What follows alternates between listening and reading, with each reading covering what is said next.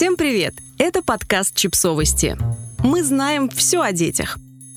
Рубрика «Личные истории». Слишком многое мы принимаем как должное, в том числе и друг друга. Название нашего подкаста – это цитата из книг про мумитролей, которые, к сожалению, не так давно объявили об уходе из России.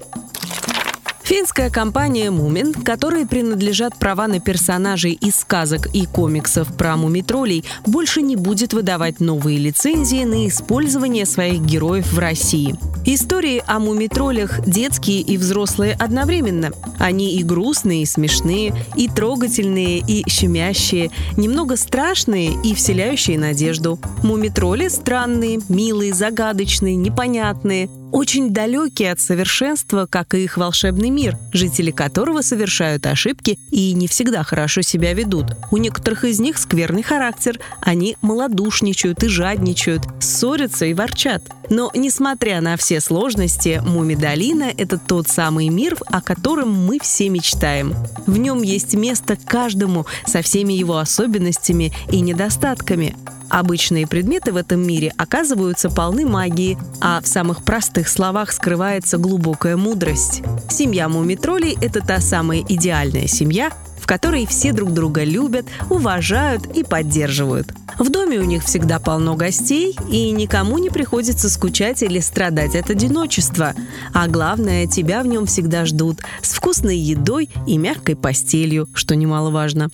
В 1939 году финская художница Туви Янсен придумала историю о необыкновенно счастливой семье, которая помогла ей справиться с личным кризисом, который возник в результате мрачных событий в Европе, когда мир провалился в бездну, а привычная жизнь разрушалась на глазах.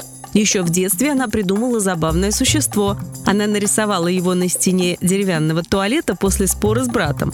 Брат умничал и в споре ссылался на высказывание философа Иммануила Канта, на что у маленькой Туви не нашлось аргументов. Разозлившись, она нарисовала маленькое уродливое существо и подписала «Иммануил Кант». Позже она назвала его «Снорком».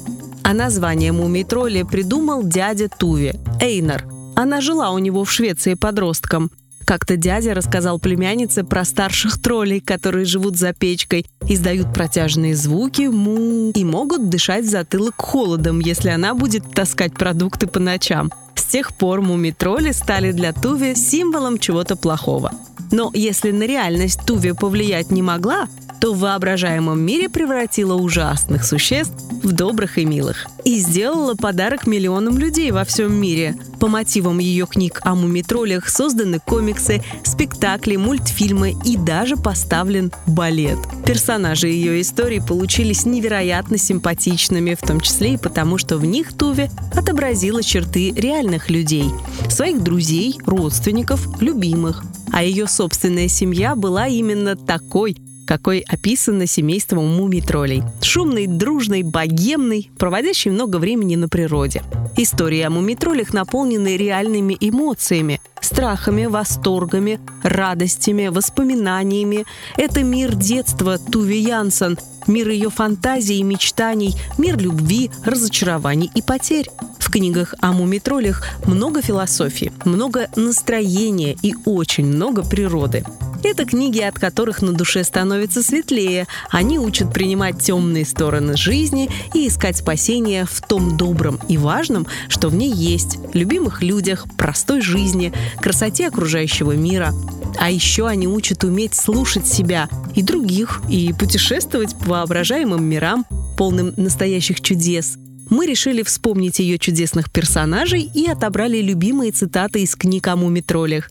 Добрые, трогательные, исполненные житейской мудрости, они задевают что-то глубоко в душе и заставляют поверить в то, что жизнь — это чудо.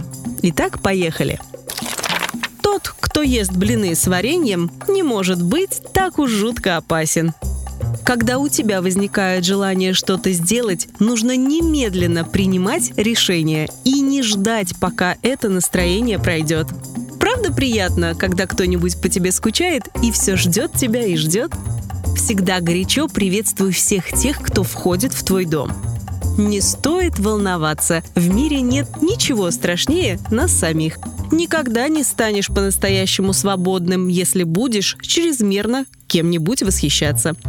Как же мы отыщем солнце, если побоимся перейти через болото? Подписывайтесь на подкаст, ставьте лайки и оставляйте комментарии. Ссылки на источники в описании к подкасту. До встречи!